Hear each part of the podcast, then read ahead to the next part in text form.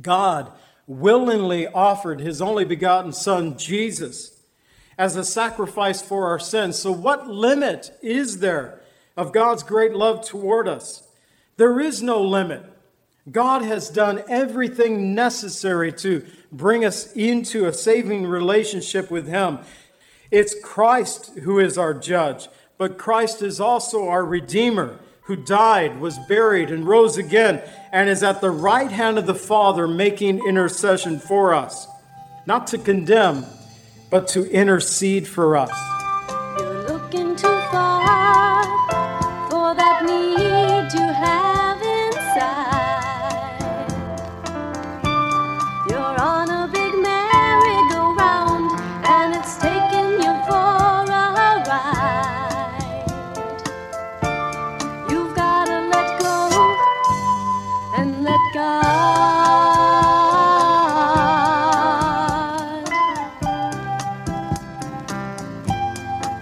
To the Cleansing Word. We invite you to stay with us as Pastor John Pennell of Calvary Chapel Lake Villa takes us through a verse by verse study from God's Word. Each Monday through Friday, we'll be airing messages to encourage you in your faith that you might grow in the knowledge of our Lord and Savior, Jesus Christ. I hope that you enjoy this broadcast, and I'll return at the close of this teaching to give you more information about our church and how you can obtain a copy of this message. Now, here's Pastor John with today's message from God's Word. do in your life. We can get rid of pain and get rid of strife. All you've gotta do is let go and let God. Well, welcome again to Calvary Chapel Lake Villa. What a blessing it is to be with you on this Sunday where we're looking into God's Word, picking up where we left off last week. We're picking up in Romans chapter 14, going to be looking at verses 1 through 13. I titled this Every Knee Will Bow, or Every Knee Shall Bow, and pulled that title, of course, from the passage itself. Like families, Christians within any fellowship, we're at different levels of maturity. There are babes and toddlers in Christ. We have children and teenagers in Christ. We have the mature and the aged in Christ. In today's study, Paul teaches that even though we're at different levels of maturity or spiritual maturity, we might say, we are to minister to one another as we continue to grow in our own walk and relationship with Jesus Christ. We are to interact with one another. We must remember as we do this that we will all one day stand before the judgment seat of Christ. And this should help us in how we interact, not judging, but loving others with the love that we ourselves have received from the Lord Jesus Christ. One thing that I have taken personally from uh, this passage and studying this passage that instead of being more concerned with judging one another, we should be more concerned about interceding for one another, praying for one another. But quite often we get caught up in the judging game as they did in the first century, so it continues all the way into the 21st century. Today we're going to look at a message I titled Every Knee Shall Bow from Romans 14, verses 1 through 13. And verses 1 through 4, we're going to see that God is able. In verses 5 through 8, that we are the Lord's. In verses 9 through 13, the judgment seat of Christ. Now, Paul is going to deal with two areas that were issues during the first century church, and that of the area of the food they ate, whether eating meat or non kosher meat or kosher meat or vegetables only. He's going to deal with the area of eating food. He's also going to deal with the day of the week that they should worship on. These were debatable issues in the early church, but it was more than people arguing about what's the best diet to be on, like either having a vegetarian or a vegan or a keto diet. I looked up diets today, or not today, but this week as I was looking at this. And the Mediterranean diet was number one of a list of 50. I am not on the Mediterranean diet, but it was number one. So I'm thinking maybe I should be. Probably won't be, but It's not a matter of arguing over the food. What's connected here is an issue of worship, and this is what we need to understand. It was in the mindset of the first century Christian and how I worship God was also by the food that I put into my body. It was in the mindset of the first century Christian and the day of the week that I worship God. They were having debates over these issues because they were seeing it as an expression of worship or worshiping in the right way. And so it wasn't really a dispute about the best diet. Paul, I think, could care less about that. But it was a matter of the diet that we, the food we take into our bodies, is it worshiping God? And they argued about that. The day of the week that they worshiped, is it the proper day to worship the Lord on? Is it what Scripture has commanded us? They argued about that. And we find, as far as the day of the week, the church is still arguing about that in the 21st century. So, not a lot has changed. I'm going to go ahead and read verses 1 through 4, our first point, and open us up in prayer. The first point being God is able. Romans chapter 14, verse 1 says, Receive the one who is weak in the faith, but not to disputes over doubtful things. For one believes he may eat all things, but he who is weak eats only vegetables. Let not him who eats despise him who does not eat, and let not him who does not eat judge him who eats, for God has received him. Who are you to judge another's servant? To his own master he stands or falls. Indeed, he will be able to stand, for God is able to make him stand. Father, I pray that you would help us to hear what the Spirit would have for this church this day. We know, Lord, that your word was given to us by the inspiration of the Holy Spirit. And although Paul may interject his opinion in the pages that we're reading from today, which I believe he does in one point that we've already read, Lord, we know that these came to us from inspiration of your Holy Spirit. So I ask, Lord, today that you would open our hearts to hear what the Spirit is saying to the church, to this church. This day we pray. In the name of Jesus, amen. It's a call not to dispute over doubtful things concerning unnecessary things that are really not foundational to our faith. This is what Paul is talking about. He's not talking about the foundational issues of our faith. Maybe, and rightfully so, we can dispute over foundational things like whether the Lord Jesus Christ has risen from the grave or not. That's worth disputing. But whether I eat steak and you eat a carrot, well, sorry for you, but that isn't an issue of disputing. It's a non essential thing. But remember, for the first century church, they were thinking that this was their worship. And the food that they ate and the day that they worshiped on, this is how they expressed themselves as believers. They were wanting to get it right, and they began to dispute over what Paul called the non essentials. Now, Paul's opinion, and I believe he does give us his opinion here because he says in verse 2 that he who is weak eats only vegetables. So we get a little of opinion by Paul. He got into the good ribeye steak every once in a while, perhaps.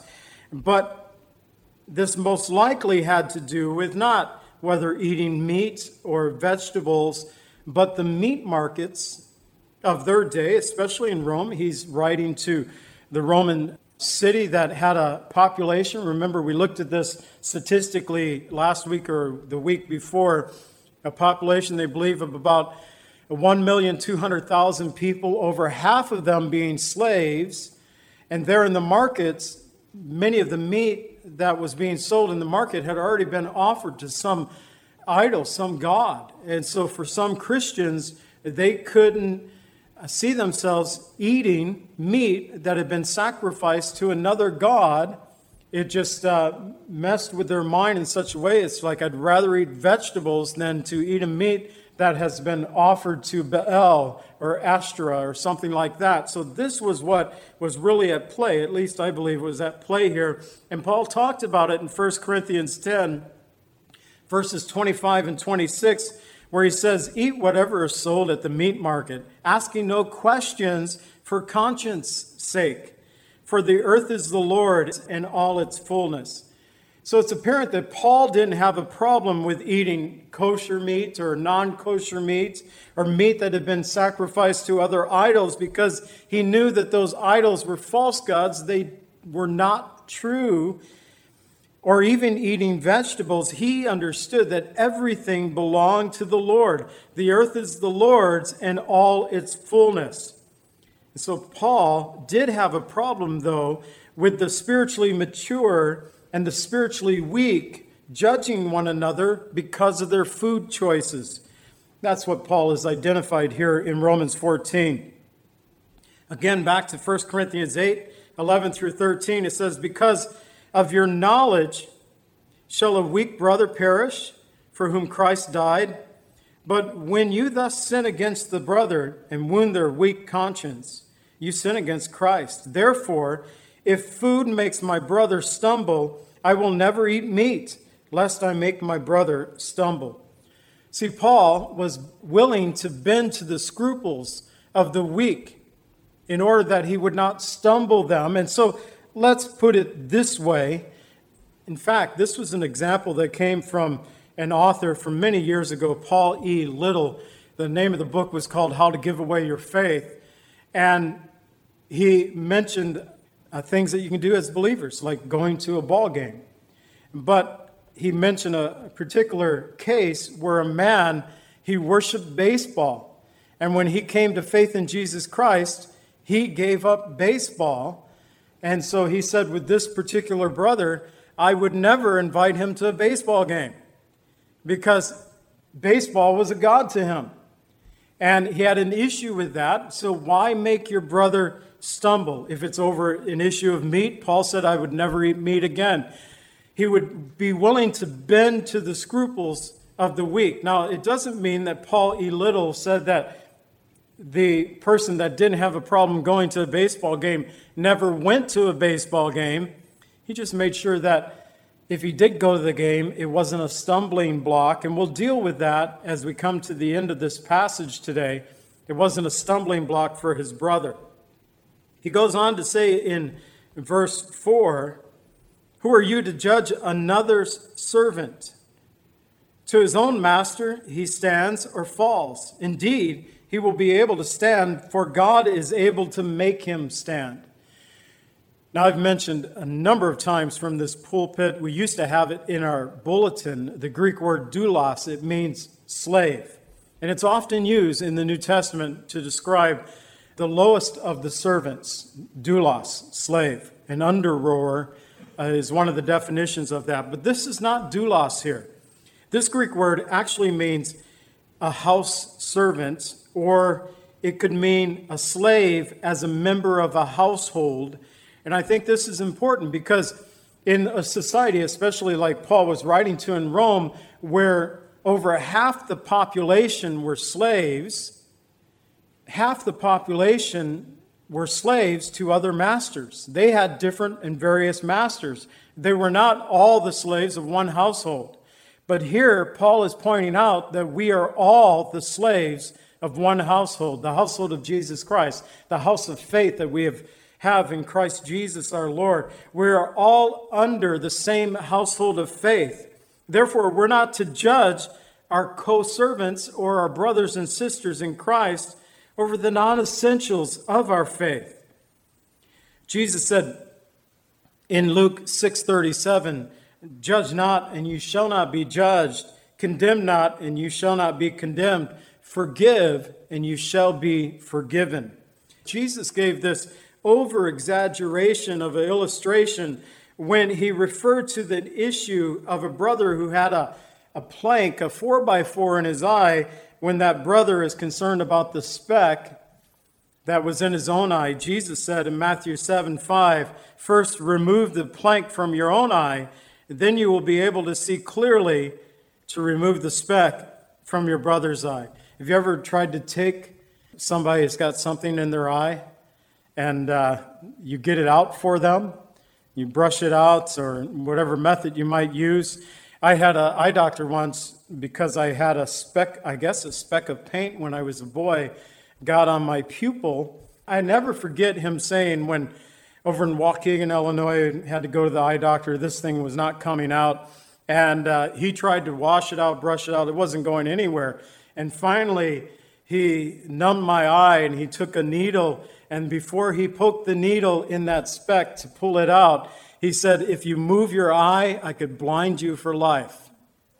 Now, just know that as a young boy, my eyes were wide open and not moving at all. I didn't flinch at all. I didn't want to be blind for life. And yet I get this image of the plank eye of a brother saying, Let me get that speck out of your eye. It's like, wait a minute, I got this plank. He's like bamming him in the head because he's got this long plank coming out of his eye. You can't do it. It's God who is able to make us stand, and God will make us stand. It's not only that Paul said he is able in verse 4, God will make the children of faith stand. Remember in Romans 8 31 through 34, what then shall we say to these things? If God is for us, who can be against us? He who did not spare his own son, but delivered him up for us all, how shall he not with him also freely give us all things? Who shall bring a charge against God's elect? It is God who justifies.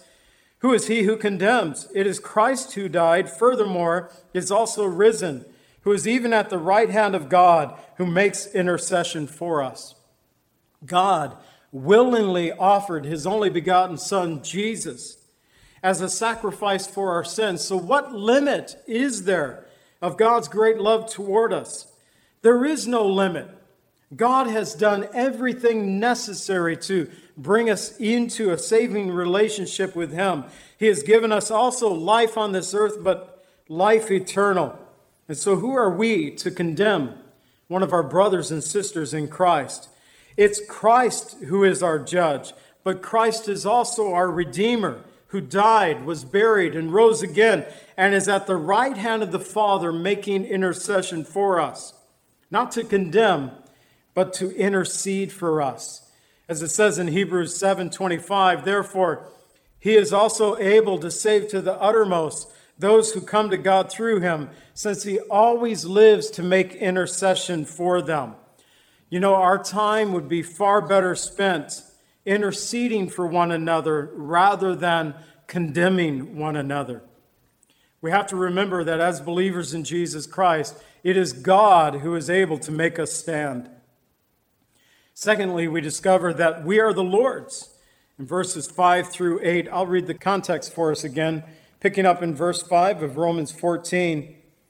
One person esteems one day above another, the other esteems every day alike. Let each be fully convinced in his own mind. He who observes the day observes it to the Lord, and he who does not observe the day to the Lord, he does not observe it. He who eats, eats to the Lord, for he gives God thanks. And he who does not eat, and to the Lord he does not eat, and gives God thanks. For none of us lives to himself, no one dies to himself. For if we live, we live to the Lord, and if we die, we die to the Lord. Therefore, whether we live or die, we are the Lord's. Again, another example. He moves on from the food issue. He'll come back to it, but he moves on from the food issue to another non essential that was being debated during their day, and that is of the day of week that they should worship. What is the proper day that we should worship the Lord? It's a dispute, as I said. We have the Seventh day Adventists who believe that worship services should be conducted on the seventh day that is on the Sabbath or on Saturday instead of on Sunday. Now we know that the Bible teaches in the Old Testament in Exodus 28 to remember the Sabbath day and keep it holy. But this was a commandment that God gave to the Jewish people as part of their covenant relationship with Him. And as Christians, I do not believe that we are bound by the Sabbath day law. But we also have examples in the New Testament of what the New Testament believers called the Lord's Day. And it's connected with Jesus Christ being resurrected from the grave on the first day of the week. And we discover in the New Testament that believers often came together on the first day of the week, on Sunday, to worship. It's also the same day that the Holy Spirit poured out upon the church on the day of Pentecost. There on the day of Pentecost, they were gathered together in that upper room and the Holy Spirit came upon them. But we have the New Testament church gathering together on the first day of the week on Sundays. In their day and age, it would not be a Sunday morning. They had to work. Well, if they were Jewish, they'd be working on Sunday because they took the Sabbath off, which was a Saturday. And so, yeah, they had to work. They would meet in the evenings, most likely after their long workday, and they didn't have uh, the kind of work days that perhaps we have today. They would work long hours, but they would come together to worship and to be uh, together as the body of Christ. So they were disputing over the correctness of the day. And again, Paul, he saw it as a non essential. We find that Paul, he would on the Sabbath day, he would go to uh, he would go to a tabernacle, he would go to the uh, temple, he would go to the riverside to worship on the Sabbath. He would go and meet on the Lord's Day, on a Sunday. It was a non essential as far as the day of the week. He understood, as Psalm 118 24 tells us, this is the day that the Lord has made. So let us rejoice and be glad in it. Every day is the Lord's day. And so he said, let each be fully convinced in his own mind, whether dealing with the food that we eat or do not eat, or the day of the week that we worship a believer's individual accountability to the Lord in every area is what is important here. He goes on in verse 6, he says, He who eats, eats to the Lord, for he gives God thanks. He who does not eat, does not eat to the Lord and gives God thanks. None of us lives to himself. No one dies to himself. If we live, we live to the Lord. If we die, we die to the Lord. Therefore, whether we live or die, we are the Lord's. So, whether worshiping on a Saturday, a Sunday, any other day of the week, whether eating uh, meats that's kosher, non kosher, been offered to idols, uh, of course, we don't have that issue here in the United States today. At least I hope we don't. Uh, whether eating vegetables or whatever diet you want to be on, we belong to Jesus. Whether we eat or do not eat, we are to give thanks to God. He says in 1 Corinthians 10:31, whether you eat or drink or whatever you do, do all to the glory of God. That's how we are to conduct ourselves in this life, to do all to the glory of God. Who gets the glory? Sorry about that said that hoot a little too hard there. But we should do all that we do for the glory of God. It's not just about the days or the food, life or death. We belong to Jesus in life, in death. We belong to Jesus. 1 Thessalonians 5 9 and 10, it says, For God did not appoint us to wrath, but to obtain salvation through our Lord Jesus Christ who died for us, that whether we wake or sleep, and that's a way of the sleep being used there as death, whether we wake or sleep, we should live together with him, that we belong to Jesus, whether alive here on this earth or when we go to be with Jesus, we belong to Jesus. 1 Corinthians 6:20 For you were bought at a price, therefore glorify God in your body and in your spirit which are God's. We belong to Jesus. And Paul is emphasizing that the Lord should be the goal, the object of the lives of his people. Everything we do is subject to the scrutiny of Christ and to his approval. As believers, we need to recognize that we belong to Jesus and we represent him upon this earth. So, how are we to conduct ourselves among one another? Father, I thank you for your word and for what it teaches us. And I pray, Lord, that your word would speak to us today. Perhaps, Lord, we have been guilty of judging. Help us, Lord, to resolve not to put traps or snares or stumbling blocks, but rather, Lord, to resolve to intercede for our brothers and sisters. Lord, knowing that we all belong to the same household of faith, knowing, Lord, that we will all one day stand before you, and knowing, Lord, that you are able to make us stand. And we give you praise this day in the name of Jesus. Amen.